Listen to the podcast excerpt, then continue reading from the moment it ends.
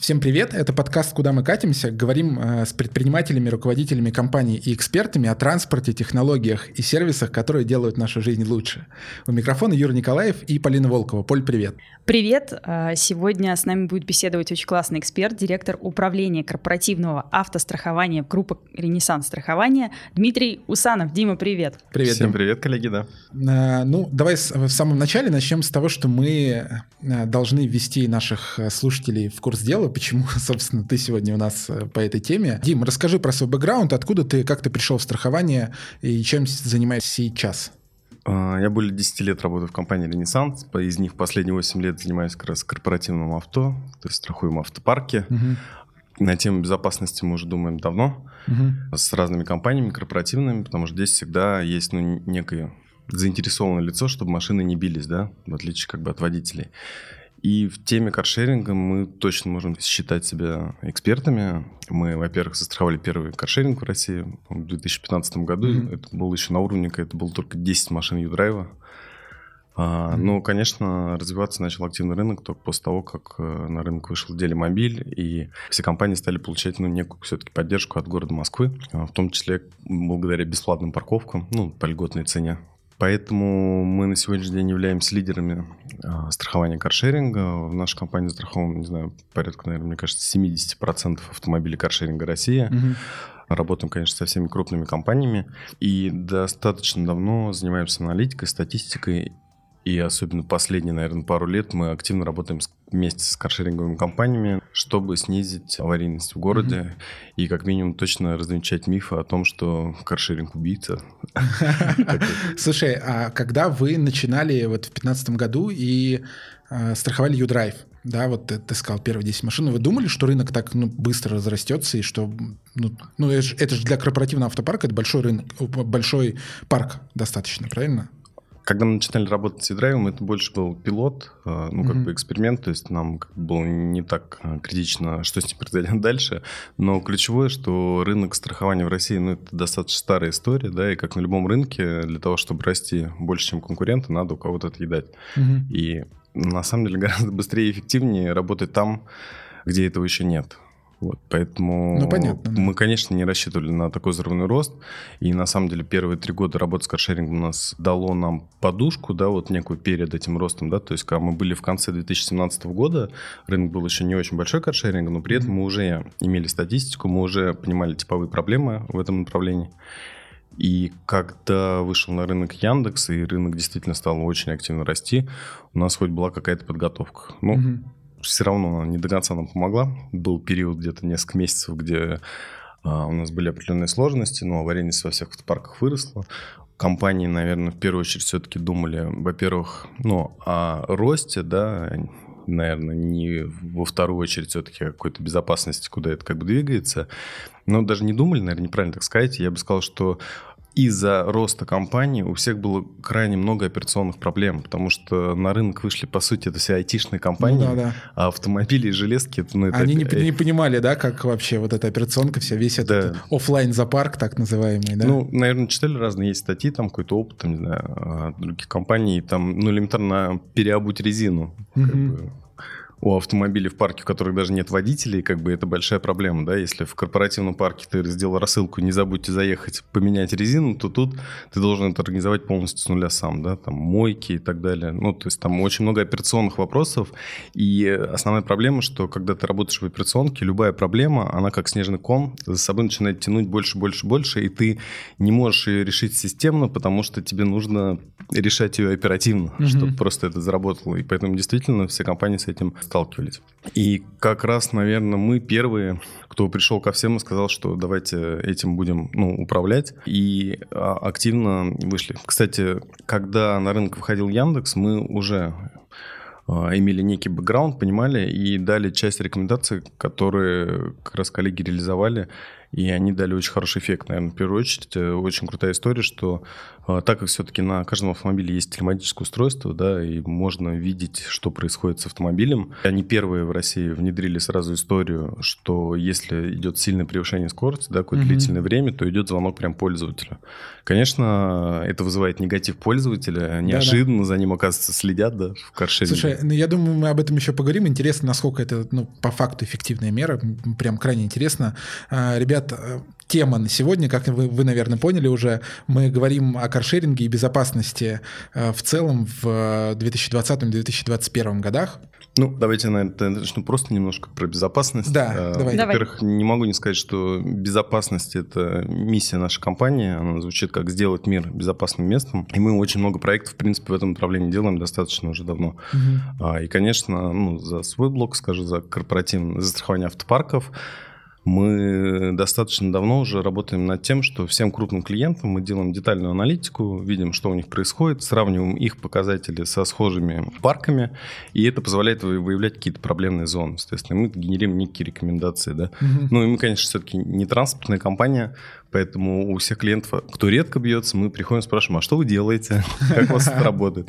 Естественно, собирая потом вот этот некий best practice, мы дальше его транслируем остальным клиентам. Точно могу сказать, что в любом автопарке можно снизить аварийность, если этим заниматься. То есть, в принципе, ваше направление основное – это предотвращение аварийности. Я правильно понимаю, некие превентивные меры? Ну, как любая коммерческая организация в России, наша основная направление – это получение прибыли от деятельности. Поэтому, конечно, мы страховая компания, и мы клиентам предлагаем за небольшую плату в виде страховой премии переложить некие риски и ответственность на нас. Просто мы начинаем дополнять наш продукт тем, что как бы вы переложили риски, здорово, но важно понимать, что починить автомобиль – это не значит, что все хорошо. Как бы, да, за час его не починишь. То есть даже небольшое ДТП – это минимум 3 дня ремонта. Если мы говорим про коммерческую историю, то это простой автомобиль, это прямые потери компании. Если говорить про арендные парки, каршеринги, там это вообще очень легко считается, как бы, да, сколько каждый день там, условно, автомобили стоят конкретные деньги, и которые очень легко посчитать, как бы, которые ты потерял. Поэтому мы как раз и подталкиваем компании к тому, что лучше не биться, и тогда это будет всем здорово. Ну и, конечно, нам, как страховой компании, это будет меньше убытков. Но при этом мы за счет того, что вот этой экспертизой делимся, как бы и компаниям подталкиваем, мы тут же начинаем им, ну, снижать стоимость, да, страхования. Зачем как бы нам деньги, если ремонтировать ничего не нужно? Операционка у нас не очень дорого стоит. Мы тоже, можно сказать, IT-компании, там, не знаю, мне кажется, у нас 40% в компании это айтишники, ну, особенно последние 2 года. Ну, как в любом бизнесе. А чем занимается? Анализ данных, вот эта вся история? Ну, хотелось бы.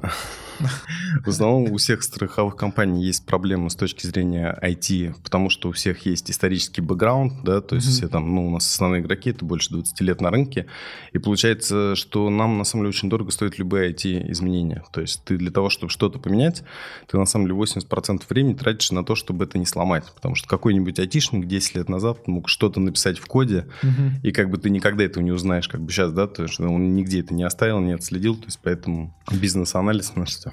Возвращаясь к теме каршеринга, ты сказал, что когда снижается аварийность, вы, соответственно, снижаете ставку. Так вот ретроспективно с 2015 года у кого-нибудь стала меньше ставка страховая? Ну, на самом деле, как бы шутки шутками, но действительно за последние 1,5 года, во-первых, мы видим тренд на снижение аварийности, и это уже ведет за собой до снижения расходов на страхование. В принципе, если честно, мы, конечно, можем говорить там за безопасность, да, там, но в любом случае каршеринг – это та же самая коммерческая организация. Любая каршеринговая компания, ее цель – получить прибыль, и они, конечно, начали очень сильно задумываться о том, что надо срочно делать что-то с пользователями, чтобы снизить, да, количество ДТП, только после того, как, ну, мы немножко подсветили, какой объем расходов они несут на страхование автомобиля, потому что в каршеринге страхование – это действительно значимая часть расходов, и в конечной стоимости минуты страховка занимает, ну, такую приличную очень долю. Мне кажется, это вот в текущем году, в 2021, наиболее актуальная история, потому что если раньше они, в принципе, все дружненько просто конкурировали и боролись за рост – то сегодня это уже такое мысли про рентабельность. Типа, ну а окей, вот мы выросли все, вот наши автопарки, вот наши пользователи, а где деньги-то? Типа, давай зарабатывать. И, наверное, они начинают активнее резать косты или там, ну, как-то оптимизировать, да. В прошлом году что было сделано вот из самого значимого на рынке? Ну, мы все, наверное, являемся и пользователем каршеринга, да, и мы видим, кто как развивается, кто как двигается. И действительно, за последний год, ну, прилично произошли изменения. Наверное, не могу не поздравить компанию Делимобиль с тем, что вот они очень выпустили вот эту крутую историю со скорингом. Как бы, да, мы все понимаем, что это важно. Яндекс, когда вышел на рынок, сразу у него был отчет для пользователя о его нарушениях, превышениях скорости, как бы, да. Но Делимобиль, мне очень понравился подход, в каком виде они реализовали. Они сделали геймификацию, да, то есть ты как пользователь видишь, что у тебя такой-то балл, у тебя такая-то скидка, ты его улучшишь, скидку получишь, и это действительно работает, как бы мы все дети. Да, но геймификация 100% работает. У нас есть, не у нас, а у наших читателей и пользователей есть у разных людей определенные претензии к тому, как это реализовано. Но, наверное, все-таки это... А это не принципиально, здесь важны динамики. Ну, понятно, да, я к этому и веду, да, что есть претензии у пользователей, но вот вопрос, насколько это эффективной мерой оказалось в конечном итоге. Если люди об этом говорят, об этом думают, это уже эффективная мера. Если ты, тебе не нравится, как оценивают твою безопасность вождения, вернись на шаг назад, ты думаешь о безопасности вождения. Это же действительно крайне важно. И это подталкивает пользователя менять управление. То есть вот эта история, да, которая там изначально, 3 года назад, когда вот этот каршеринг начал развиваться, говорят, вот, это поминутная история, все хотят, типа, меньше минут, дешевле проедешь. Вот это ровная история, которая это отменяет, да, потому что ты теперь можешь дешевле проехать даже больше минут, но у тебя цена минуты будет. Но если ты аккуратнее едешь, понятно, да. Но и фиксированный тариф, они ведь про то же, фиксированные, пакетные, вот эта вся история. Ну, они не всем про то же. Фиксированный пакет – это просто, убирает историю поминутно. Но на самом деле, на мой взгляд, не знаю, я могу по себе судить, да, как активный пользователь каршеринга, как там больше 4000 часов там. Ого! Соответственно, пакетные предложения, они как бы убирают точный эффект, что не надо спешить, все равно у тебя там минуты не закончатся. Да? Если честно, я впервые только в этом году в Сочи, когда отдыхал, взял вот суточный пакет и действительно оценил, что вот у тебя нет никакой там, да, градации. При этом все равно счетчик не тикает. Ну, он тикает, на самом деле, ты километр смотришь, у тебя там 100 километров включено, там до Красной Поляны. Это немножко другое все-таки. Но... Да, это другое. Нет, понятно, когда ты в Сочи едешь из Адлера в Поляну, там ты просто едешь. Но когда ты выехал на шоссе энтузиастов, как мы сегодня, и встал в вечную пробку, которая там всегда, сколько лет я живу, там всегда пробка, и, наверное, до моего рождения она там была. И ты такой смотришь на счетчик, а он чик-чик-чик-чик. Слушай, ну а зачем ты поехал? Ты же на каршеринге. Доехал бы до метро шоссе энтузиастов, оставил машину. А я моторная, там самое главное проехать, да, вот это. Ну, то есть в этом-то и удобство каршеринга. Да, безусловно. Комбинировать его с общественным транспортом. Ну, окей, я, может, не самый удачный пример привел, так или иначе ты можешь взять, когда нет пробок, и встать в пробку, и поминутный тариф в этом смысле, конечно, раздражает. Ты смотришь, как буквально тают твои деньги. Фикс-тарифы даже, которые ввели, вот это вот как раз история прикольная, когда у тебя есть время, точка А, точка Б. Ты заранее понимаешь, сколько тебе ехать. Это действительно здорово. Единственное, мы, конечно, не понимаем, мы не можем еще как страховая компания оценить эффект именно этой меры, но я уверен, что, конечно, она гораздо, лучше, чем поминутно. Потому что я, когда начинал ездить на каршеринге, я действительно замечал по себе, что я езжу чуть быстрее, чем на собственном автомобиле. Но опять же, прошло вот сколько уже, 4 года, да, активного использования каршеринга, и сейчас я, это уже не замечаю. Ну, не то, что я начал и там на своем автомобиле быстрее ездить, но действительно ты, уже к этому просто привыкаешь, ты не смотришь на этот экран, где щелкают рубли. Ты просто едешь. Слушай, а почему ты говоришь, что не можете оценить эффективность меры фикс-тарифа? Ведь он запустился у Яндекса после того, как они какие данные собрали по минутным тарифам, и у Делимобиля недавно запустился. Не знаю, можно, конечно, немножко теории статистики, да? Да, мне интересно действительно, почему. Важно понимать, что для того, чтобы оценить любую меру, ты должен понимать не только последствия, да, там какие-то ДТП, которые действительно мы все видим, там урегулируем, чиним и так далее. Тебе важно понимать еще, как часто, да, то есть, конечно, каршеринг компании не делится там с нами информацией, где клиент проехал. А, где по фиксу, где не по фиксу, да. Понятно. Вот, все, теперь понял. Мы сейчас двигаемся в этом направлении, со всеми общаемся и скорее обогащаем свои статистикой, их аналитику, и уже от них какие-то выводы получаем, то есть их тоже подключаем. Но я не могу не порадоваться тем, что у многих крупных каршеринговых компаний уже появились внутри специалисты, типа актуариев, фандрайтеров, да, ну и страховых компаний, кто занимается аналитикой, статистикой. Поэтому, во-первых, у нас диалог стал гораздо проще, да, потому что на одном языке, да. Нам верить стали точно, да. Они просто раньше думали, что разводите, да, какой-то... Ну, приходит, говорит, у нас все плохо, каждый квартал приходите, говорит, все плохо, как хорошо-то бы... Вот, поэтому нет, действительно, рынок меняется за последний год. Наверное, еще из каких-то значимых вещей я бы отметил, это борьбу с фейк-аккаунтами. На мой взгляд, за последний год-полтора эта ситуация стала гораздо лучше, потому что это проблема для всего рынка.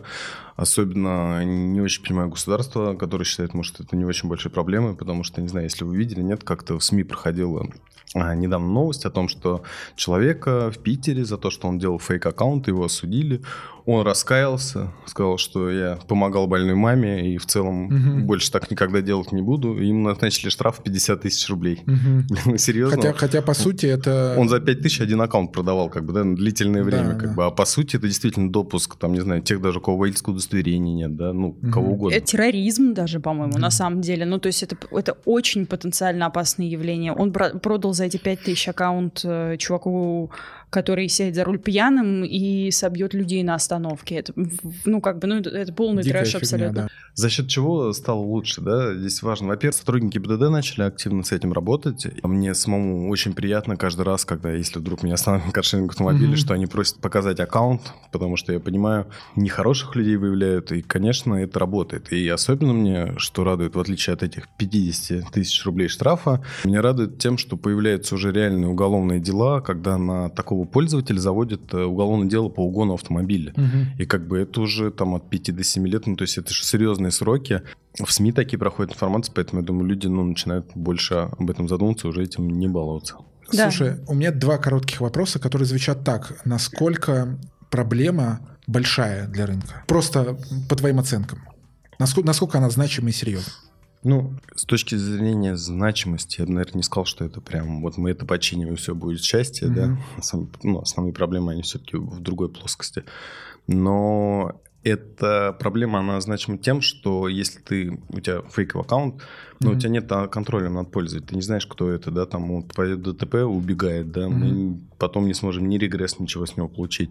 Но это безответственность пользователя, то есть человек сидит за рулем, он несет ответственность, да, это средство, повышенная опасность, поэтому если бы значимость, не знаю, гораздо значимее проблемы в принципе, что у нас, к сожалению, многие люди не очень чувствуют ответственность, ездят агрессивно за рулем, как бы, да, вот эта проблема, наверное, наиболее значима. А если говорить про фейковый аккаунт, она, ну, не до такой степени, там, да, бывают впоследствии, ну, сильные, да, там у нас были часто случаи, когда молодые дети, да, там по 16 лет разбивали автомобили, убегали, как бы, да, конечно, это часто заканчивается, ну, такими крупными ДТП, но с точки зрения чистоты, да, как говорится, про статистику надо соотносить, это не такая проблема, как для рынка, и позитивно, что она решается, то есть, во-первых, это сотрудники ГИБДД, во-вторых, это каршеринговые компании, которые применяют технологии, да, то есть, вот это, да, вот селфи, это рабочая история. Вот это был мой второй вопрос, насколько эффективно работают в этом направлении компании сами. Понятно, как действуют ГИБДД сотрудники, плюс-минус, но вот компании как работают? Ну, компании все, для них как раз проблема, она, если я сейчас как говорил, значимость проблемы это с точки зрения аварийности, да, ну, на дорогах, а если говорить с точки зрения самой компании, то для них эта проблема более значима, потому что они не видят, кто конечный там, да, потребитель, и они ничего с ним сделать не могут, поэтому для них это проблема. Ну, это имиджевые большие проблемы же. Конечно, имиджевые, и в целом имиджа рынка. Да. Все компании работают, вот это селфи, она действительно история рабочая, поэтому ну, мы с своей стороны там проработали этот вопрос, и если поискать, где можно приобрести фейковый аккаунт, во-первых, там зачастую это обман, да, то есть ты можешь отправить деньги. Схема на схеме, мошенничество на мошенничестве, да. Ты хочешь обмануть, на самом деле обман тебя относится, ну, то есть живых реальных их там, ну, очень сложно найти, то есть большинство это просто как бы... саму кидалу. Но даже там все равно идет предупреждение, что типа селфи от компании – это ваша проблема, не наша. Ну, как бы, то есть это действительно работает, то есть сверяют, сравнивают. У меня, по моему опыту, вот последние месяц YouDrive только запрашивает селфи, причем уже раза 3. Я всегда фотографируюсь прям в полном вот наряде, ну, без маски, но там капюшон, шапка, вот это все, и нормально прохожу. Интересно, как у них там все это внутри работает, конечно.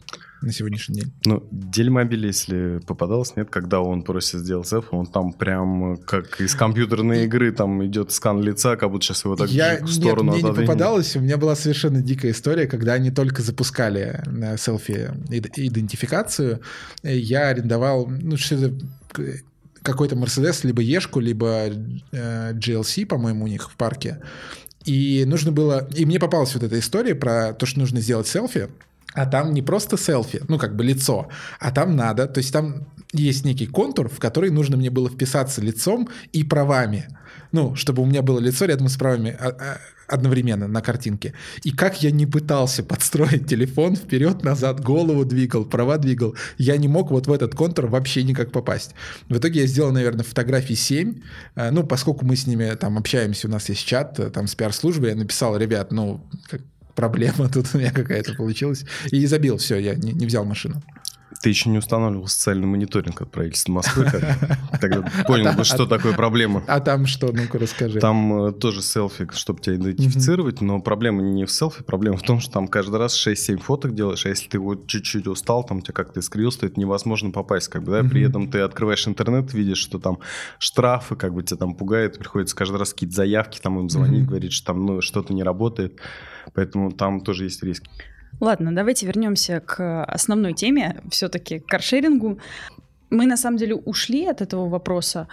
Давай вернемся, не проблема. Да. Скажи, пожалуйста, вот все-таки вот эта рейтинговая система, некая геймификация, предупреждение пользователя о нарушениях и какие-то вот составления треков их поездок, насколько это эффективно, вот на ваш взгляд? То есть, ну, ты очень позитивно это рассказываешь, очевидно, это эффективно. Расскажи об этом побольше. В первую очередь, эффективность в том, что люди начинают об этом задумываться.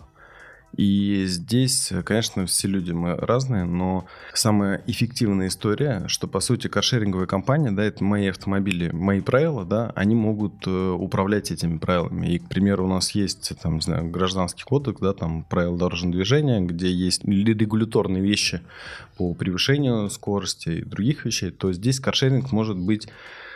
свои правила устанавливать. Например, вот эта последняя инициатива, которую сделал Яндекс с предупреждением при превышении больше 10 км в час, это прекрасная идея, она действительно рабочая, потому что, конечно, все мы, люди, и так раздражаемся от этих камер, да, о том, что приходят эти штрафы, ну, достаточно часто даже там, кто аккуратно старается ездить, все равно ему этот штраф приходит, но при этом важно понимать, что ему приходит штраф со скоростью 83 км в час, при разрешенной 60, да, то есть нельзя как бы ездить всегда, держать на 80, и потом расстраиваться, что тебе из-за 2 км приставили, не из-за 2, из-за 23.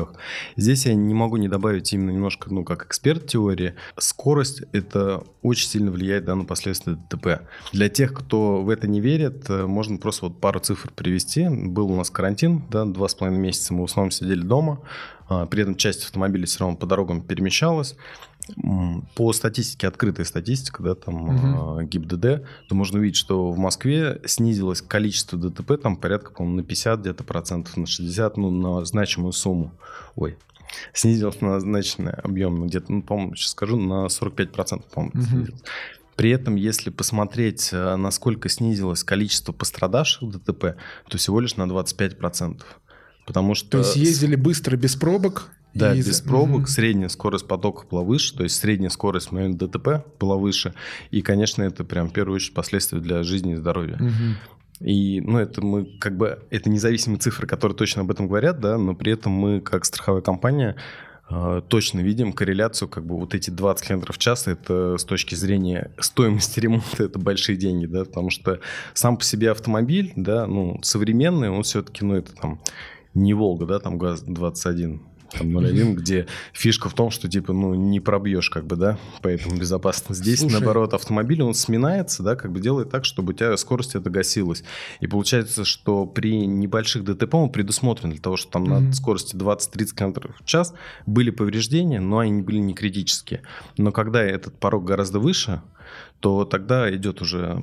повреждение более внутренних элементов. Автомобиль жертвует своей жизнью, чтобы спасти людей, понятно. Дим, у нас в эту тему был вопрос, который нам прислал наш читатель, когда мы собирали вопросы от наших читателей в Телеграме. Давай я. Да, Полина его зачитает. Да, вопрос нам прислал Макс, австрийский. Вот, и вопрос звучит следующим образом. Насколько целесообразно ограничивать максимальную скорость каршеринговых автомобилей программно или аппаратно? Вот, тут на самом деле длинный вопрос, Макс ответил на него просто, да, наверное, вопрос. Нет, он тут много рассуждает, он понимает о том, что он говорит о том, что это может затруднить поездки за городом, потому что никто не захочет ехать в Питер на условно 90 км в час, может создать аварийную ситуацию, ну, допустим, там, когда ты не сможешь обогнать машину там какую-то или еще что-то, но в целом спрашивает, насколько это вообще возможно, эффективно, правильно и так далее.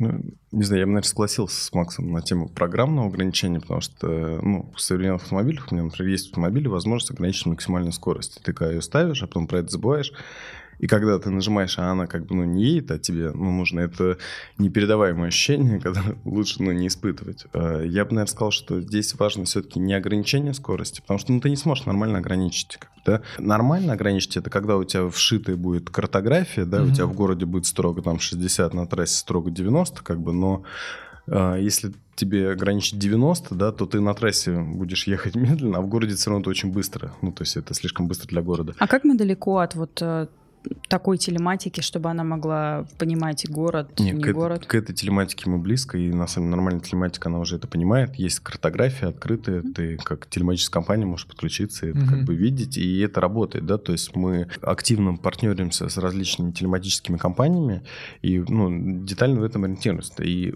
есть много примеров проектов, которые ушли далеко вперед, как бы, да, по поводу ограничения скорости это действительно есть, это работает, и это участвует в скоринге, некой оценке вождения, то есть и даже в этом скоринге, я уверен, каршеринговые компании тоже это учитывают. Поэтому это действительно важно, как бы разные дороги, для них разная скорость безопасности. Да? Дальнейшие следующие шаги — это когда в онлайн-режиме будут учитываться погодные условия, и это действительно важно, да, вот как бы последнюю там неделю у нас в Москве очень скользко, да, на дорогах, и если ты в обычный день едешь 50 и думаешь, блин, там 40, это очень медленно, то тут ты едешь и думаешь, блин, не быстро ли? Да, надо дистанцию, наверное, побольше, да, придержать. Но и в плане работы телематики и картографии добавить погодные условия правильно, ведь есть же таблички под знаками, например, ограничитель там 70 километров при условии, что там дорога, ну, дождь идет, дорога скользкая. Ну, это начальная телематика из Советского Союза, как бы то, что ты... В принципе, понимаешь, да? Ага. Нет, но надо же добавить данные о погоде на данном конкретном участке. Да, но мы к этому близко, да. Мы знаем, есть приложение «Погода», где ты открываешь и в онлайне видишь, что у тебя происходит с облаками, с осадками, поэтому это действительно близко уже к нам. Наверное, дальше развитие этих телематических устройств, которые можно, опять же, обсудить и как мероприятие, которое можно использовать, да, каршеринговым компаниям, это некая проактивная ситуация, да, то есть, ну, мало того, что ты оценил, как проехал пользователь, и дал ему об этом информацию, да, это может быть уже поздно. Он может ехать опасно, и ты уже не сможешь ему отчет дать. Уже дров наломал, да? Ну, либо дров наломал, либо уже некому отчет будет отправлять, по-разному бывает.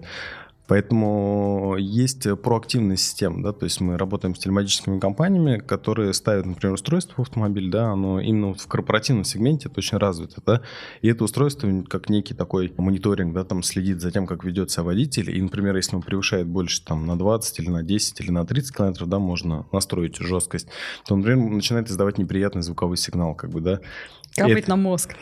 Ну, это как бы, да, капает на мозг. Вы превысили скорость. Но да, вот в любом случае это рабочая история, да, там, не знаю, Яндекс уже давно мог запустить Алису, которая могла бы заботливо говорить, а вы не хотите ли притормозить, господа? Но, нет, первые шаги в этом направлении есть, когда ты едешь с включенным приложением карты, он тебе там щелчок издает, когда ты превышаешь скорость.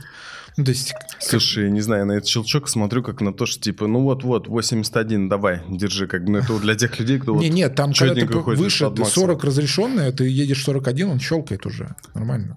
На самом деле ты не прав, это не первые шаги. Первые шаги были сделаны компанией Rentmee. Rentmee вообще божественная история. Да, у которых говорящие машины, вот эти, их, как то ты открываешь, она с тобой здоровается на весь двор, так что соседи вылезают. Ты не ездил ни разу, нет? Нет. Да. То есть там внутри встроен динамик. Когда ты открываешь машину, он что-то говорит, типа, вас приветствует компания Rentmee, что-то такое.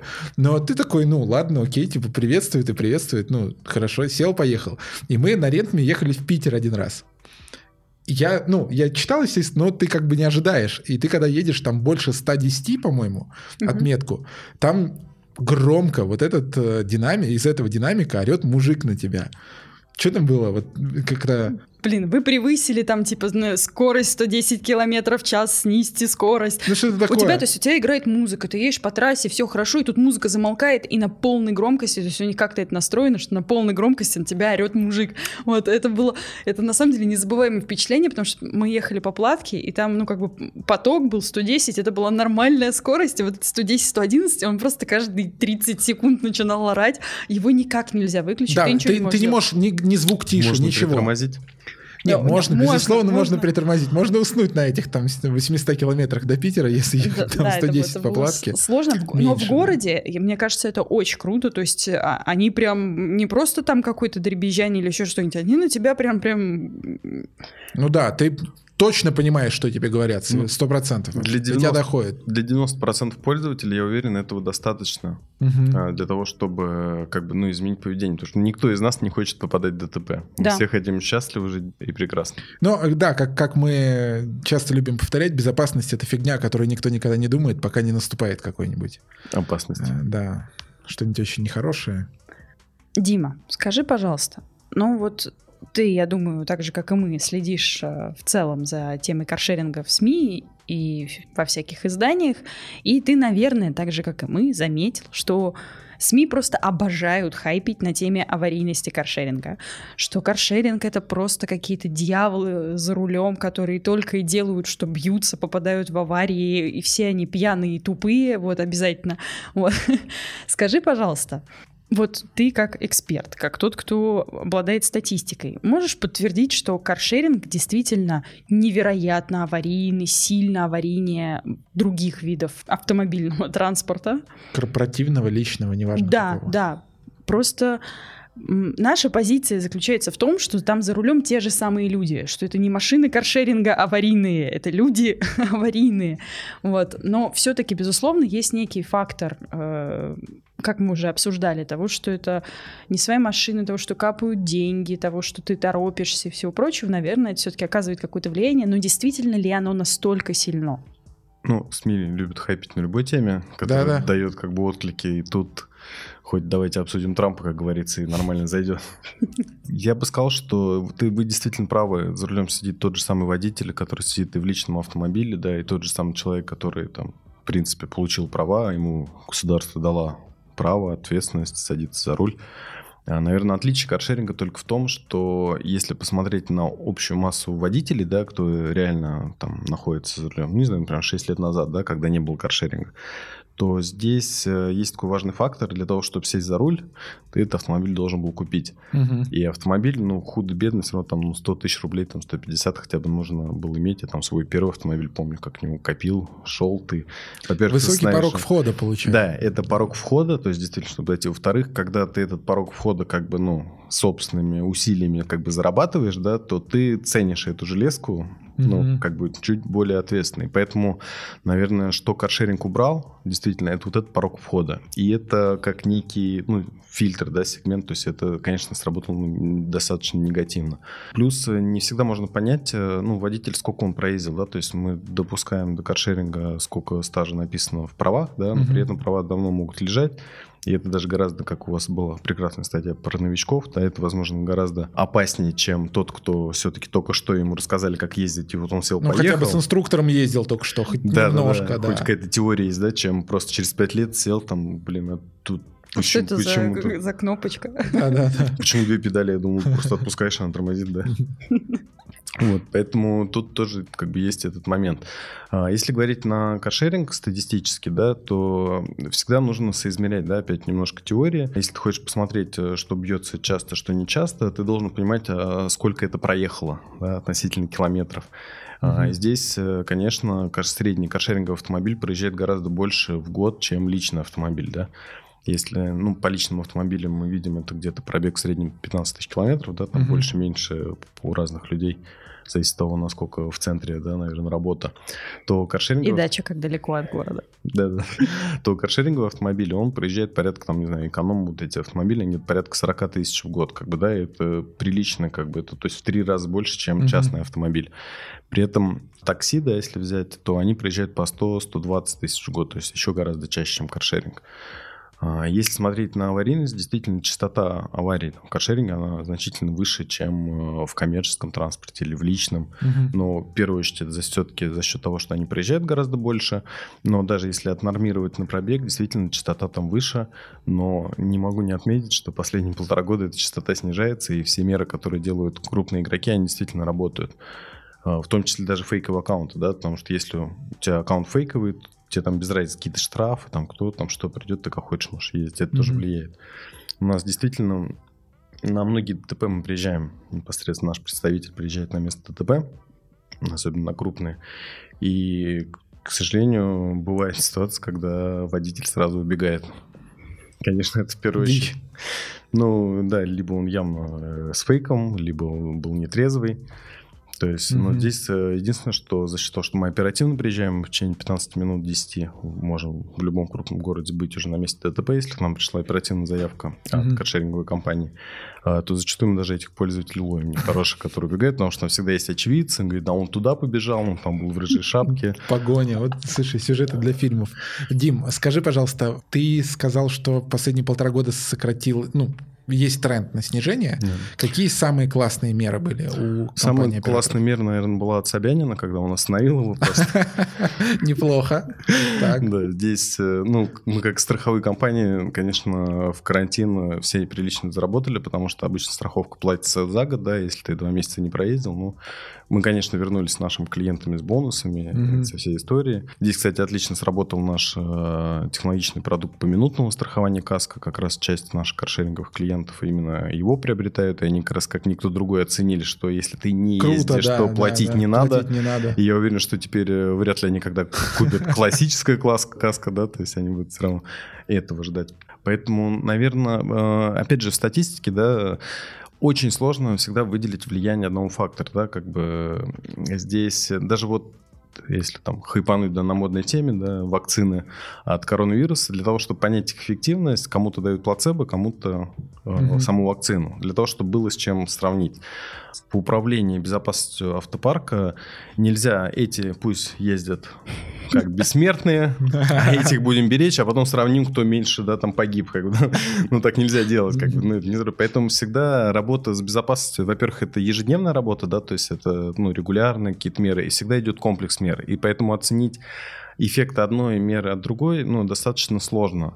Вот. Важно, что, в принципе, есть ли эти меры, работает ли кто-то с этим. И я вот могу точно сказать, что не в последнюю очередь благодаря нам за последние, там, не знаю, 1,5 года очень сильно изменилось отношение операторов каршеринга. Во-первых, они перестали гнаться за доли рынка. Ну, как мы знаем, да, количество там каршеринговых автомобилей чуть сократилось у нас. Так стабилизировалось, да, немножко упало, да? Ну, немножко упало, да. Не, оно сократилось за последний год, потому что действительно операторы стали гнаться все-таки не за объемом, а за уже начинают думать о прибыльности.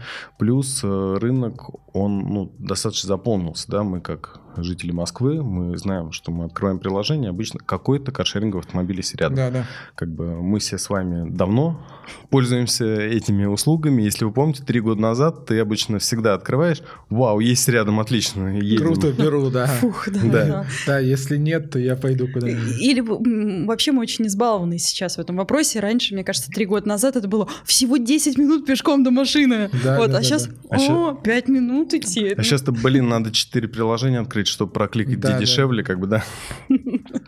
Да, и надо выбрать, подумать над тарифом. Там, и огромный плюс вот этих изменений, это то, что я очень часто теперь, у меня поездки по 3 минуты есть, по 4, потому что я, ну, планировал, как обычно, пройти это пешком, но на всякий случай открываю, и зачастую прям есть рядом автомобиль, и действительно удобно, ты сел, за 2 минуты просто это проехал, что мог бы идти. Слушай, 30-40, ну, сейчас будет развиваться в этом году еще активнее идея с микротранспортом, то есть самокаты, велосипеды, она, мне кажется, еще больше поможет вот такие короткие поездки совершать. Все рядом стоят, и взял, поехал. Коротко про микротранспорт. Вы интересуетесь этой темой, страхование, вот это все? Конечно, мы интересуемся, и мы несколько таких крупных проектов страхуем. Вот, и сразу могу сказать... кто у вас, если не секрет? Ну, так как это микротранспорт, я непосредственно этим не занимаюсь, то есть это коллеги мои работают. Я точно знаю, что это и в Сочи один из крупных операторов, по-моему, YouRent, да. И также, по-моему, мы работаем вместе в партнерстве с YouDrive, где у них тоже там есть... Я думаю, что мы через 1,5 года будем проводить подкаст «Безопасность на самокатах». Как вы относитесь к тем людям, кто почему-то только на одной ноге стоит на самокате, когда едет? Или кто-то едет 60. Да, то есть такие тоже есть отморозки. Не, ну, справедливости ради, в кикшеринге нету самокатов, которые... Не на сервисах, безусловно, на своих. Ну, к сожалению, как бы все не стоит на месте, появятся приборчики, которые ты подключаешь, он там дает дополнительные там 5 лошадей, как бы, да. Все придумаем, как обмануть. Вот. На самом деле, микротранспорт, в нем тоже есть потенциально огромная опасность, да, потому что, как бы, не знаю, я, например, точно не мелкий человек, да, и когда вот этот центнер, как бы, если вдруг его разогнать даже там до 20 км в час, как бы, то лучше ни с кем не сталкиваться. Да. И самому в стену лучше не въезжать, да. Переломать и переломаться можно запросто, вообще элементарно на этой фигне. То же самое, как на велосипеде, да, тоже можно примерно развить ту же скорость, также как бы ехать, но все равно это как некий фильтр, да, как бы, велосипед все-таки тот, кто задумывается, во-первых, о спорте, нужно купить велосипед, нужно его где-то хранить, это тоже как фильтр. Сейчас для того, чтобы поехать на самокате, тебе не нужно его приобретать, тебе его не нужно хранить, как бы, соответственно, количество людей, кто будет этим пользоваться, оно будет действительно увеличиваться. Мне кажется, тут есть еще один важный фильтр.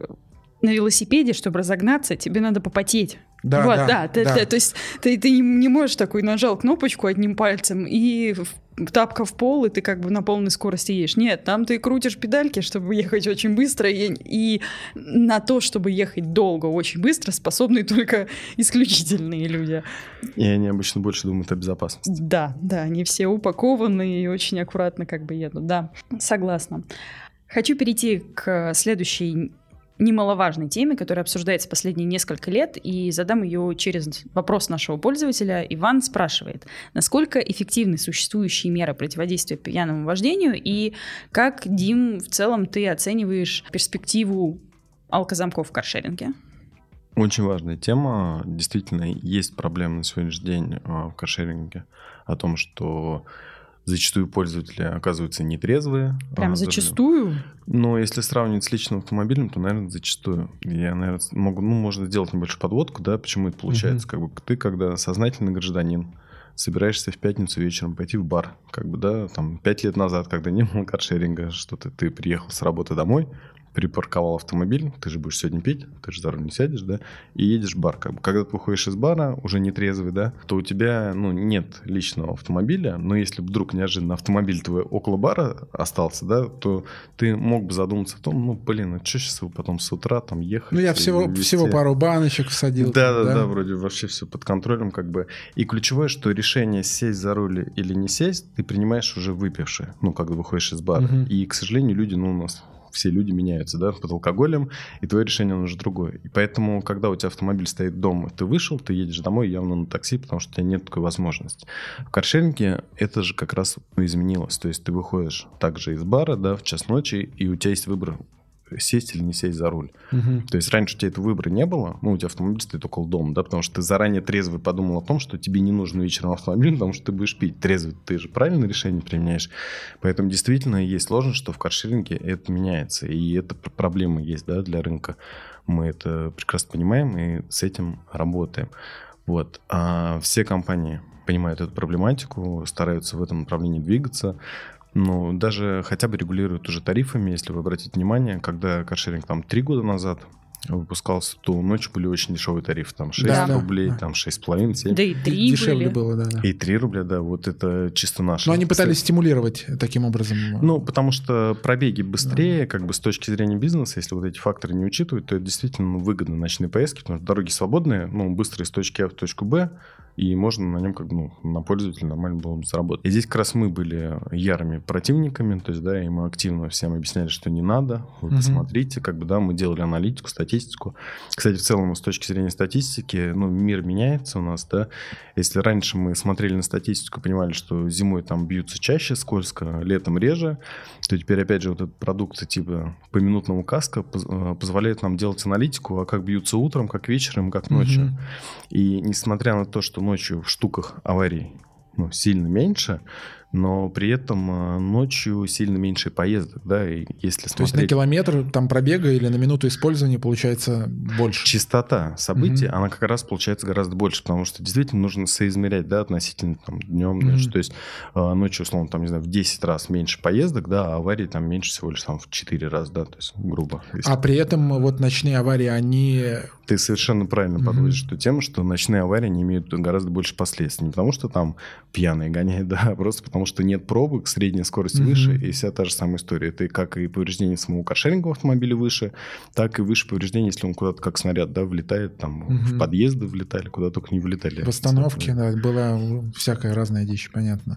То есть, окей, а что можно сделать вот с этим? Это действительно есть проблема, и к ней как бы двигаться, да, чтобы вы понимали, проблема она даже глубже, то есть и сложнее, чем... Ну, то есть мир всегда сталкивается с новыми вызовами, когда и нужно что-то двигаться. То есть у нас там, например, 1,5 года назад была проблема в том, что он пьяный, даже никуда не въехал, да, никого там не разбил, просто его остановили, его лишают прав, как бы, да, ну, звонят сотрудники ГИБДД в каршеринговую компанию, они, понятно, блокируют пользователя, как бы, да, у него лишают права, он, короче, идет, явно еще не протрезвев, да, проходит просто 300 метров, садится в автомобиль другого каршеринга, как бы, и продолжает свой путь, как бы, дальше. То есть, представляете, дичь. И здесь мы сделали, ну, огромные шаги. Если вы слышали, была инициатива, которую обсуждали, о том, чтобы предоставить для таксомоторных компаний, для каршеринговых компаний доступ онлайн-базу ГИБДД. Да, на самом деле это большая проблема для рынка. Все крупные операторы на протяжении 3 лет просят как бы это реализовать, но некоторые инициативы, которые требуют участия госструктур и IT в госструктурах, они, конечно... Говори, да, не стесняйся, говори как есть. Они проходят очень сложно, да, то есть потому что, ну, условно, мотивация, она есть там на уровне, там, не знаю, наших первых лиц, да, там, государства, а когда это ниже на уровень падает, то все меньше как бы у кого-то желание что-то глобально сделать. И это действительно проблема для рынка, то есть сейчас нет API с сотрудниками ГИБДД у каршеринговых компаний, где можно оперативно пробить, лишен или не лишен человек. То есть сейчас для того, чтобы это узнать, нужно, условно, руками на сайте там, да, с капчей пробить и получить как бы эту информацию. То есть это операционно очень сложно. Важно понимать, что у всех каршеринговых компаний миллионы пользователей, да, то есть там 1,5-2 миллиона примерно, такой порядок живых клиентов там у каждой компании крупной. И в любой момент же тебя могут, как ты действительно сказал, и на личном автомобиле лишить водительского удостоверения. Поэтому приходится периодически пробивать эту базу. И это действительно очень сложно. Ну, то есть руками, да, это пробивать. Ну, или какой-то парсер настраивать на всю свою клиентскую базу. Но это безумие, конечно. Это безумие. Поэтому нужна API, которая, наоборот, в автоматическом режиме. Кого-то лишили, там каждый день приходит информация, что вот эти люди в ближайшие 1,5 года уходят пешком, да, то есть... Нужно это учитывать. Подожди, я правильно понимаю? Я слышал эти новости, но для фиксации до сегодняшнего дня такого инструмента, как взаимодействие там, по API, или, не существует. То есть его... И в сегодняшний день тоже не существует. Поэтому здесь нужен просто API с ГИБДД. Да, с их стороны, понятно. Здесь мы, страховщики, здесь в деталях. Если вы знаете, последние прошли достаточно такие серьезные изменения в этом году по ОСАГО. Изменился полностью подход хранения базы данных в РСА по машинам, пользователям, правам и так далее. И реализована новая схема как раз интеграции с базой ГИБДД. И как бы мы вот к этой истории шли там несколько лет, чтобы нормально с ними как бы заработать. И сейчас, когда вы хотите приобрести полис ОСАГО, страховщик не просит у вас документы, потому что он данные, которые вы предоставили, он их может в онлайн-режиме пробить, что есть такой автомобиль, есть такой водитель, как бы, опять же, не то, что лишен или не лишен, у нас такой, к сожалению, информации нет, а то мы, конечно, операторам каршеринга помогли бы в этом вопросе сами, но как минимум, что документы настоящие, живой конкретный человек, то есть и паспорт, все мы проверяем в автоматическом режиме. Если вдруг не прошла проверка, то тогда просим документ, но это уже редко. Поэтому такой инструмент, он очень важен и нужен для каршеринга. Слушай, но его совсем недавно анонсировали, что они сделают. Недавно была информация. Да, Дима об этом и сказал. Да, в СМИ, я понял. Как ты оцениваешь, как скоро они это сделают? То есть вот от анонса до запуска сколько пройдет времени? Слушай, если честно, там и до этого как бы были обещания. Они, может, не такие официальные в СМИ, как бы, да, но операторы каршеринга, когда приходят к ГИБДД, говорят, что это проблема, это нужно сделать, им же никто не говорит, что нет, ничего делать не будем, это не проблема. Да, мы делаем. Да, мы сделаем. Да, сделаем. У меня вот на экране открыто МВД анонсировал запуск соответствующего сервиса уже в 2021 году. То есть как бы... Прям... Прекрасно. Будем верить в коллег. Держим кулачки. Оно сильно поможет. Нет. Оно поможет... Ну, как минимум бороться с лишенцами. Ну, оно поможет бороться с лишенцами, оно поможет историю, если это будет в онлайн-режиме, чтобы нельзя было сесть в другой автомобиль, сразу поехать. Но проблема не в этом, как бы, да, когда тебя остановил сотрудник ГИБДД и лишил тебя, да, из-за того, что ты был пьян, или если ты попал в ДТП, да, и тебя зафиксировали, что ты пьян, но это уже случилось, да. Мы же все понимаем, что задача, чтобы этого не случалось, как бы, потому что эта проблема не решит. Как ты уже сегодня говорил о том, что люди о безопасности начинают задумываться только тогда, когда у нас случается конкретная опасность уже, да? Здесь то же самое. Поэтому здесь очень важно делать превентивные меры. И некоторые компании, на самом деле, очень прикольные инициативы запустили. То есть у Делимобиля есть история, не знаю, насколько они масштабны, то есть мне еще не приходило, но и ночью не часто езжу, да? Ночью пользователи просят пройти какой-то небольшой логический тест или решить какую-то задачку. Везде, кроме Москвы, работает. Ну, на мой взгляд, вот это реально рабочая схема, да? Поэтому мы же, как бы, всем нам мешают пьяные водители. Ну, не чисто же, ну, понятийно же, типа, ай-яй, ты плохо поступаешь, когда пьешь, да? Нам мешает их последствия, да? То есть то, что они, ну, могут совершить ДТП, они, у них плохая реакция, они не контролируют, да, там могут быстро гнать. Ну, то есть опасность уже самого автомобиля, как вот этой железки, под которой он управляет. И поэтому логические вот эти задачки, они как раз эту проблему снимают, да? Как бы, как вы знаете, ну, лишают алкоголя, там, когда... 0,23, 0,22, ну, короче, небольшой уровень алкоголя. То есть, на самом деле, ты выпил там 2 бутылки пива, все, тебя, если сотрудник остановит, ты уже, ну, под алкогольным влиянием, ты, как бы, ну, лишен. Но мы все же адекватные люди, мы понимаем, что там после 2 бутылок пива ты не сильно меняешь свое поведение, да, ты не начинаешь там гнать. Да, наверное, реакция чуть заторможена, там не 0, там 2 секунды, там будет 0,1 секунда какая-то реакция, но она не катастрофическая. И, на мой взгляд, вот это решение с логическими задачками, оно как раз отсеет тем, кто в момент, как бы, уже неадекватен. То есть он не, если он не сможет сложить, да, там какую-то решить задачку, то он точно не сможет нормально, безопасно, как бы, управлять автомобилем. И цель-то наша все-таки это не потому, что побольше людей, да, полишали, а наша цель, чтобы не было опасного поведения за рулем, да, опасной ситуации. Поэтому это прекрасная инициатива, учитывая, что она, ну, по сути, для оператора бесплатная, да, там разработать эти тесты. Ну, только разработка, тести, да, разработка, ну, вряд ли бесплатная. Потестировать, но это не... Но это дешевле, чем поставить алкозамки в каждую железку, в каждую машину, снять ее с линии, там, и вот это все. Ну, инициативы по алкозамкам тоже могут быть не вопросы, как бы. Ну, мы давно работаем с коммерческими автопарками, да, и у нас есть клиенты, кто проходил этот опыт и ставил, да, там... Особенно те клиенты, которые занимаются реализацией, например, алкогольной продукции. И зачастую их мерчендайзеры, как бы, ну, заряжены, ездят в багажнике, как бы. И там тоже, ну, сложен, да, там... Башка что-то болит, пошел, открыл багажник, да, дальше. Кто меня тут в этом Сургуте, да, найдет, остановит, как бы, да. Ну, это есть, знаете, даже в регионах это более серьезная проблема алкоголя, ну, потому что, во-первых, и контроля меньше, да, реже останавливают, и, то есть, там в лесах, между деревнях катаются люди. Поэтому опыт этих клиентов говорит о том, что, ну, зачастую он не сразу может сработать, да, то есть, там, для, если девушка, например, ей может, ну, не хватить усилий дыхания нормального, чтобы, как бы, да, зарядить, я думаю, если особенно после коронавируса точно можно будет долго запускать автомобиль.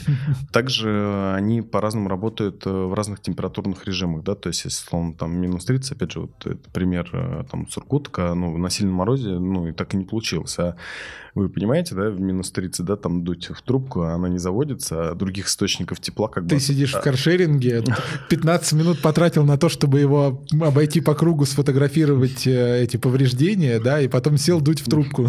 Ну, надеюсь, функция прогрева, она все-таки будет доступна в каршеринге, да, в этом плане, конечно, это очень крутая сервисная история, к которой мы уже, как бы, да, привыкли. Да-да-да. И уже у всех крупных операторов появилось. Слушай, ну, оно вроде есть, но я по себе вот сужу, я, во-первых, забываю периодически включать прогрев. Я, причем, когда бронирую, держу в уме, что, ну, как бы надо, ну, вот как-то забывается. А во-вторых, иногда бывает, что ты нажимаешь прогрев, тебе показывают в приложении, что есть прогрев, но ты приходишь к машине, никакого прогрева нет. Ну, здесь такие тоже вещи бывают. Ну, у меня чаще были сейчас сложности, сейчас же все операторы там начинают пользователя бодрить, чтобы он там лишнюю машину, да, не бронировал. И получается, если ты рядом с домом автомобиль, да, то ты кликаешь, как бы, и он тебе говорит, окей, да, заходи, через 3 минуты поедем, как бы, да, и за 3 минуты он не успеет прогреться. Здесь могли бы хотя бы зимой сделать исключение. Ну, кстати, да. И последний раз, например, когда я арендовал автомобиль вот с мороза, да, были, когда, и сейчас еще есть, да, достаточно сильные, я как раз выбрал в итоге автомобиль для аренды не до такового, дальше ближе идти, от того, него, я точно понимал, что он хотя бы 10 минут будет работать, как бы, да, погреется. И да. Погреется, потому что, ну, это реально ты на это тратишь время. И это плюс, кстати, да, каршеринга относительно личного автомобиля, что в личном автомобиле, ну, нужен автозапуск, знаете. К сожалению, еще не было ни на новом автомобиле, но, как бы, если у тебя нет, то здесь хоть можешь сесть уже в теплый автомобиль и не тратить это время, да, и комфортно продолжить. Поэтому замки не уверены, что это решение, и учитывая, что это очень сильно будет влиять на рентабельность, то есть там стоимость этих устройств, ну, порядка там 70, 80, 90 тысяч, при этом, если мы говорим про каршеринг, это должна быть антивандальная, да, какая-то дудка встроенная, потому что, как бы, если какой-то шланг, его там оторвут на память, там, не знаю, как бы, зачем это делал пользователь, опять же, да, ну, вы эту и статью про это писали, да, тоже да, было да. о том, что, ну, действительно просто потому что все собирается в автомобиле, там, не знаю... Все, что можем, все, что, вот все, что не, к чему не подведен ток или не посажено на такую стальную цепь, оно все выносится. К сожалению, вот так оно устроено. Дим, к замкам хочется подвести какое-то резюме, да, вот по проблемам. Ну, понятно. Проблемы есть, да. Как бы решать ее нужно, точно. Алкозамки — это один из способов решить, но, на мой взгляд, он сильно скажет на рентабельность. Как бы, если уже тратить на что-то денежку лишнюю, да, в автомобиль каршеринговый, я бы лучше видеокамеру поставил, конечно, в салон, да. Которые, во-первых, с фейковыми аккаунтами были, решили бы проблему, да, плюс она бы смотрела не только в салон, но еще вперед, она бы там наши страховые бы некоторые вопросы решила, потому что мы точно, чтобы понимали, что происходит, да, вокруг. Но и стоит дешевле. Ну, дешевле, но там, опять же, из-за истории, так... что это должно быть антивандальная как бы, штука, есть, там... есть сервер, передачи данных, там, ну, кост тоже приличный. Там дешевле, но не 80 тысяч, но, по-моему, где-то оценили, потому что мы же давно всех операторов рекомендуем как бы об этом задуматься, но там цена где-то вопрос там 30-35 тысяч рублей. Ну, в два раза дешевле, но там еще нужно будет постоянно платить за трафик, правильно? Если если не научиться его автоматически, да, обрабатывать внутри автомобиля. Как бы. И видеотрафик, конечно, он дорогой, но он как бы тяжелый. Да. При этом есть опыт там компаний, которые вот, ну, ушли с рынка, да, там матрешки, да, например, но он очень позитивный в этом плане, потому что действительно у них везде стояли камеры, они стояли на пользователя, при этом была автоматическая система как бы распознавания, если она говорила о том, что похоже не тот, это передавалось в службу безопасности в автоматическом режиме, и в онлайн режиме можно было заглянуть в салон и как бы чекнуть, проверить. Вот. Но камеры, они сами по себе уже поведение пользователя как бы меняют. Уже меняют, корректируют, когда на тебя все время смотрят, как бы, да. Там у нас даже... был вопрос про это, если я правильно помню. От читателя. Ну, он немножко странный, он сформулирован таким образом. Почему до сих пор даже в самом копеечном Солярисе не стоит хотя бы муляж камеры, который раз в минуту издает щелчок затвором, чтобы свиньи вели себя порядочно? И я почему говорю, что он странно сформулирован, потому что я думаю, что это не во власти Димы отвечать на вопрос, почему до сих пор не стоит. Вот, это как бы, ну, не совсем корректно, но насколько ты считаешь, допустим, такой муляж эффективным? То есть, ну, допустим, каршеринги такие, мы сейчас не готовы ставить реальные камеры, но вот муляж имеет смысл?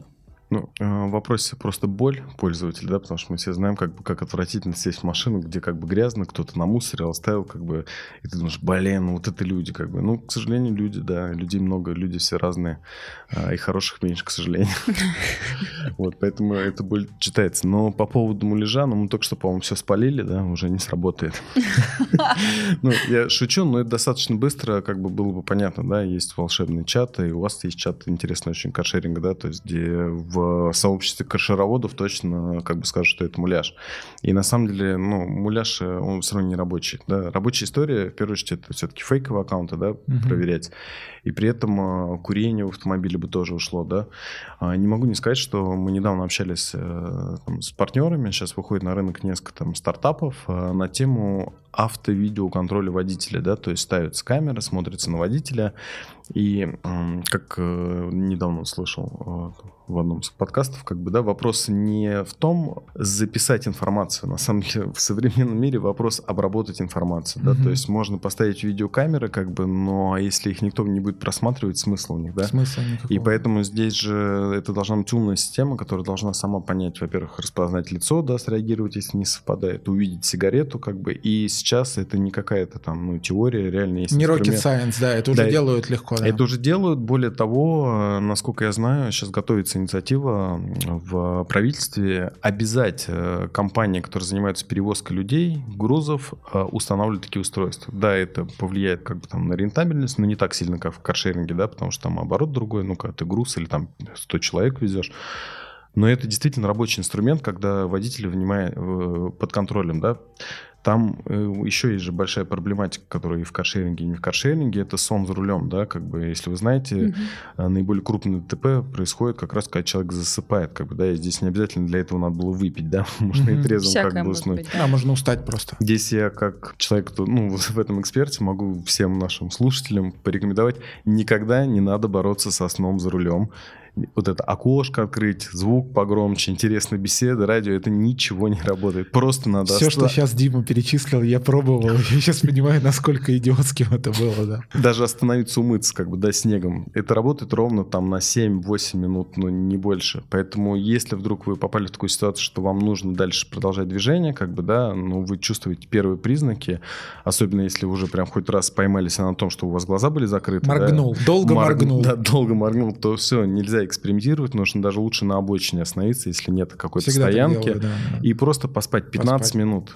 Человек, на самом деле, есть короткая сна, там долгая фаза сна, и вот в этой быстрой фазе сна он максимально отдыхает. То есть, если вы 15 минут просто сидя в кресле, чуть откинетесь, поспите, то все, это самое рабочее. Да, очень, очень работает, 100% эффективно. Вот прям недавно вез ребенка в аэропорт в Шереметьево, и по пути на Ленинградке уже, я с востока еду, я прям чувствую, клюю носом все, ну, то есть прям долго-долго моргаю. Ну, а понятно, Ленинградка, поток. Я просто встал на обочину, вызвал ему такси в аэропорт и сел в машину и прям поспал. 15-20 минут, по-моему, я побольше, 30, но уже хорошо, уже спокойно езжу домой. Да. Пример правильного решения. Не могу не рассказать, в прошлом году мы провели несколько обучений для водителей. Сами его подготовили во время карантина, да, когда сидели, думали, понимали, что большое количество людей, наших водителей, наших корпоративных клиентов тоже сидит дома. Есть определенное все-таки свободное время, да, там дорогу до работы, в офис и обратно ты не тратишь, да, мы все это оценили, насколько это на самом деле много времени, когда оно появилось. И мы подготовили небольшое обучение для водителей по типовым ДТП, которые происходят. Сделали в виде интерактива, добавили роликов с Ютуба, да, там для контента. Оно где-то на 30-35 минут у нас выходило, быстро проходило. И как раз хотел пару хотя бы типовых ситуаций рассказать. Вот одна из них, да. Это круто, полезное что-нибудь. Да, поэтому пару ситуаций расскажу. Например, первое — это очень частое ДТП, и его, если ты об этом знаешь, то ты в него можешь не попасть. Как бы, да, мы эту ситуацию типовую даже с разных сторон, с разных участников рассматривали. Когда ты хочешь повернуть налево, на встречке у тебя стоит автомобиль, который тебя пропускает, моргает, куда, да, дорога свободна, давай. Вот ты поворачиваешь налево, никогда не надо делать это быстро, да, нужно всегда делать это очень медленно и смотреть, он-то пропускает, а во втором ряду автомобиль не появится ли там, потому что в момент, когда ты поворачиваешь налево и тебя пропускает встречка, получается, что все, что за автомобилем, это слепая зона, которую ты не видишь, и если оттуда едет автомобиль, он тоже тебя как бы не видит, поэтому нужно медленно как бы всегда это делать, выглядывая аккуратно, да, из-за него там нет ли никого, при этом не обязательно должно быть две полосы, к сожалению, мы живем в России, есть еще волшебная обочина, которая для многих как бы вообще не показатель. Считается третьим рядом, понятно, да. И таких ДТП очень много. При этом последствия достаточно жесткие, потому что это как-никак все равно лобовые столкновения. Даже скорости хоть разные, все равно суммарно это высокие скорости. И поэтому ты, когда эту ситуацию знаешь, о том, что так может произойти, то ты, когда едешь просто в правом ряду, и в левом ряду кто-то остановился, ну, как бы, нужно всегда думать, а что это он там остановился, и сбросить скорость, притормозить, потому что, а вдруг он также кого-то пропускает, либо, что там гораздо страшнее, пешеход может переходить на дорогу. Опять же, это даже может быть не обязательно на пешеходном переходе, да, там у нас человек может где угодно выйти на дорогу, а водитель решит его где угодно пропустить, как бы, да, то есть, ну, мир, он совершенно разный, поэтому, если об этом знать, то можно в это, как бы, не... Слушай, но это ведь и в обратную сторону аналогично работает, если ты едешь, например, по правой полосе, и видишь, что в левой полосе кто-то остановился и, возможно, кого-то пропускает, тоже нужно снизить скорость, да, наверное? Да, я как раз только что об этом сказал. Все, понял. Да. И здесь, как раз, как я сказал, мы с разных сторон, да, на эту ситуацию. Ты медленно моргаешь, да? Да, я медленно моргаю, да. Еще из каких-то таких, ну, типа ДТП, которые часто в городе, как бы, да, там встречаются, это если вдруг...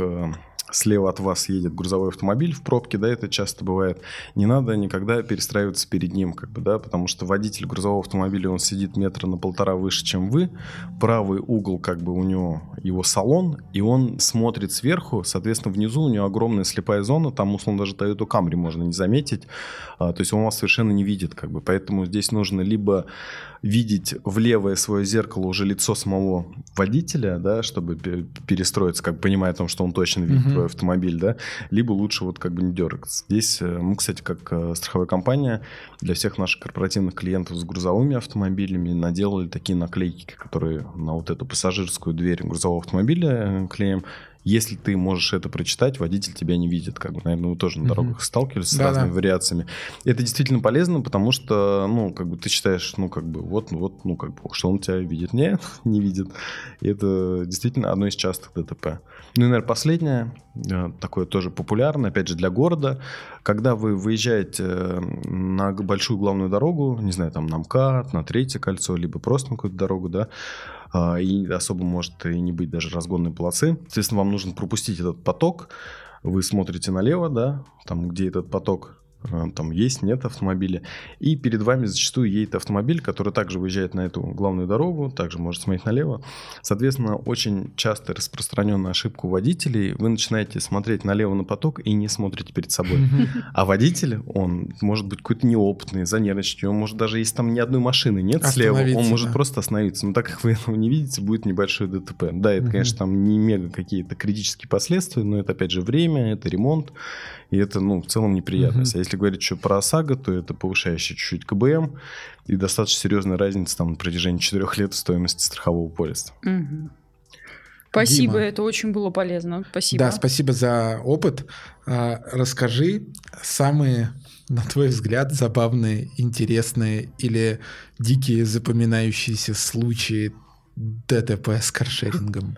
Зачем? Они обязательно должны быть дикие для этого, да, там, из смешных. Я помню, как-то мы один каршеринговый автомобиль вылавливали из моря, как бы, да, там пришло событие, как бы, и оказалось, реально автомобиль, ну, плавал в море, ну, мы помогли там партнеру. Это в Сочи? Ну, не в Сочи, там, ну, да, на юге России, не в самом Сочи, там, в другом городе был. И потом, ну, стали разбираться, как так произошло, потому что там водителя не было за рулем, то есть это не то, что кто-то там пьяный вылетел, да, там, во враг, как бы, и уплыл, да, там, поплыл. Нет, пользователь припарковался на парковке на обрыве, пошел там, ну, отмечать день рождения, как бы, ну, никуда не планировал уже выезжать в этот день. При этом другой автомобиль, как бы, там что-то неудачно въехал в него, совершил ДТП, и автомобиль покатился, да, он, то есть, вылетел прям это, и там получается... Подожди, а как он... Так как это был обрыв... Механика, что ли? Или что, ручника не было, как... Не, механики произошло? Нет, просто, во-первых, удар был приличный, во-вторых, ну, обрыв, как получается, то есть на обрыве стоял, то есть там, ну, не то, что там через лес там надо было проехать, да, чтобы выскочить, то есть он просто реально, ну, как бы от удара вылетел, как бы, да, и сразу попал в воду, как бы, да, и там плавал. Обалдеть. Также, наверное, из каких-то еще интересных историй, как-то один москвич сидел дома вечером, пил там, не знаю, вино, пиво, как бы чувствовал себя с хорошим настроением, как бы, да, предвкушал, что у него беременная супруга, скоро появятся, как бы, дети. Тут, как это всегда бывает, неожиданно она начала рожать, да, там. И почему-то в этот человек, да, вопрос принятия решения, как бы, вместо того, чтобы, ну, как любой, казалось, нормальный человек, вызываешь скорую, как бы, да, и тебя там безопасно довозят до точки, он решил, сейчас мы тебя отвезем, как бы, да. При этом берет для этого, арендует автомобиль каршеринга, как бы, начинает ее вести, как бы, да, там, в роддом по своей какой-то инициативе, не знаю, как в голову это пришло. Как она согласилась вообще? Как она... Нет, но она уже была, видимо, в каком-то состоянии, когда она уже не способна принимать решения. Так, продолжай. И, конечно же, это дурацкая идея была, она и привела к дурацким последствиям. Как произошло небольшое ДТП, там не какое-то ДТП, да, то есть автомобиль уже дальше нельзя было там эксплуатировать. И, как я уже сказал, наш представитель оперативно прибыл на место ДТП, и в итоге, до того, как приехал уже на место ДТП сотрудники ГИБДД, скоро, как бы, у нас вообще родился, как бы, в каршеринге, как бы, человек новый, представляете. Ну, как бы, к счастью, все прошло удачно, то есть, да, там наш партнер, можно сказать, принял роды, как бы, да, но никаких там последствий ни для мамы, ни для ребенка, то есть все было здорово, как-то естественным образом, да, ну, рожали же там 300 лет, как, да, назад люди, ну, да, без каких-то проблем, то есть, когда скоро приехал, уже зафиксировали, понятно, отвезли маму, как бы, в роддом, там восстанавливать ребенка, но пользователь, конечно, во-первых, и за ремонт заплатит автомобиль, да, потому что тут уже страховая компания, ну, не работает, да, по каске, если водитель был пьян, плюс пешком 1,5 года походит. Слушай, ну идиот же. Ну, в смысле, ну в прямом смысле идиот. Ну, как, что в голове у человека, вот у него жена рожает. Ну, ты подними трубку, позвони. Ну, приедешь же... В Москве, как бы, да, не знаю, где-то в деревне, там, ты понимаешь, что тебе тот час будет ехать или еще что-то. Да. Ну, на крайняк вызови такси. Ну, в смысле, ну, если уже, ты ж пьяный сидишь. А вот насколько вот этот супергерой пьян был вообще?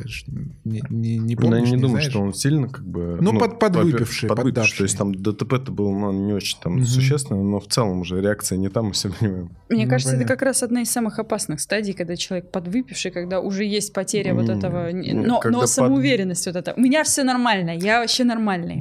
А самоуверенность сохраняется, когда ты вообще ненормальный. В смысле, ну, там... Нет, это потом новое как, да. Там потом, не, ребят, я в полное говно, а потом мне вообще все нормально. Все нет, как раз все-таки, когда небольшое опьянение, да, у тебя там уверенность, все это есть, но все-таки ты адекватно себя ведешь за рулем. Может, чуть быстрее там можешь ехать, или наоборот, даже чуть медленнее, опасаясь в том, что лучше не привлекать внимания, ну, там, остановите, да.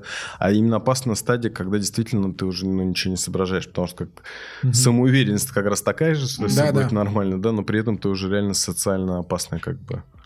Дим, скажи, спасибо, что поделился случаями вот этими.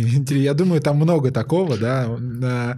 Давай какую-нибудь более позитивную историю уйдем все-таки. Скажи, что могут еще сделать операторы каршеринга? Какие могут ввести новые инициативы, кроме тех, которые были введены? В последнее время очень много, кстати, их было. Что еще можно, короче, сделать? Как ты вот сам оцениваешь? Как, ну, во-первых, я оцениваю, что надо... Мы сейчас обсуждаем инициативы там одной компании, другой, там третьей, да. А на самом деле, как бы, все инициативы правильные, и другие операторы должны друг у друга как бы копировать и их делать, да. Да-да, успешный опыт, не надо стесняться, мы им то же самое говорим.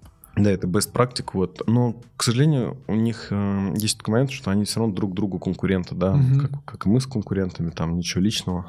Но это конкурентная война. Это бизнес. Да, это бизнес. И, на мой взгляд, операторы каршеринга могли бы вместе в этих проектах, как бы, не то что делиться информацией, кто что реализовал, она все равно открытая, да, то есть мы все эти меры видим, знаем, как ты их легко повторил. Но не хватает вот некой единой базы, например, по плохишам, да, то есть, словно, кто-то неадекватно себя повел, там, не знаю, намусорил в каршеринге, там, что-то разбил, как бы, да, но потом его заблокировали в одной компании, он то же самое делает в другой, как бы, да, и вот создание некого единого списка плохишей, как бы, да, и обмена вот этой, ну, информацией, это было бы точно, я считаю, эффективно для всего рынка. При этом, как бы, опять же, это вопрос не только к каршеринговым компаниям, да, как бы наше государство могло бы в этом поучаствовать, да, и там регуляторно. Здесь мы, как все-таки, ну, как некий партнер, да, кто со всеми общается, мы здесь какие-то шаги с своей стороны делаем, и таких конкретных плохишей, как бы, условно, сами стараемся делить, да, но в первую очередь, конечно, это вот больше связанных с мошенничеством, да, то есть если кто-то хоть раз там где-то нахулиганил или поучаствовал в какой-то схеме, он никогда не будет уже ездить на каршеринге, да. И при этом, как бы, я считаю, что через 10 лет это для него будет большая проблема. Мы его даже в автопилотный каршеринг сажать не будем. Жестко. Пусть знает и другим передаст. Вот, поэтому здесь я думаю, что операторы каршеринга могли бы, ну, как бы, меняться. Также я считаю, что вот последняя инициатива Яндекса про вот это 10 км в час, как бы, ограничение, предупреждение, я считаю, что это надо брать, надо всем на вооружение и вообще эту тему развивать. Как я уже говорил сегодня, есть ГК, да, есть правила дорожного движения, а есть правила пользования арендным автомобилем, которые ты, как бы, подтверждаешь согласие, да, чтобы, как бы, сесть, да, и, соответственно, операторы каршеринга могут вводить, ну, более жесткие, как бы, истории, да, там не то, что какие-то нарушения, да, как бы вести, а вести свои правила. То есть вот это 10 км в час, это очень клевый пример, потому что как страховщик могу сказать, что вот эти 10 км в час, они огромную разницу в последствиях несут. Да, конечно, у тебя последствия наступают, там, не знаю, в одной из 1000 твоих поездок, да, но в этой 1000 они очень значимы. Еще из каких-то мер, которые они могли бы сделать, я бы, наверное, еще добавил, ну, в целом, работу с пользователем, да, то есть, ну, пример вот Делимобиль, на мой взгляд, прям очень крутой, потому что вот эта некая геймификация, она действительно позволяет пользователю об этом задуматься. Я недавно там с товарищем с одним встретился, как бы он без автомобиля, сейчас там временно, и активно начал пользоваться каршеринговыми сервисами. Так он мне прям взахлеб рассказывал о том, что вот я с утра на работу еду, мне там вообще, у меня 7 рублей было, рейтинг там 97, как бы так далее. Mm-hmm. Потом я сам что-то, ну, погонял чуть-чуть, ну, что-то, да, и у меня рейтинг упал, стало 8 рублей. Я вот уже месяц езжу как зайка, все жду, когда они пересчитают. То есть, смотри, это имеет классный эффект, кроме того, что это просто геймификация, которая просто сама по себе работает, да? Ну, не на всех, но работает.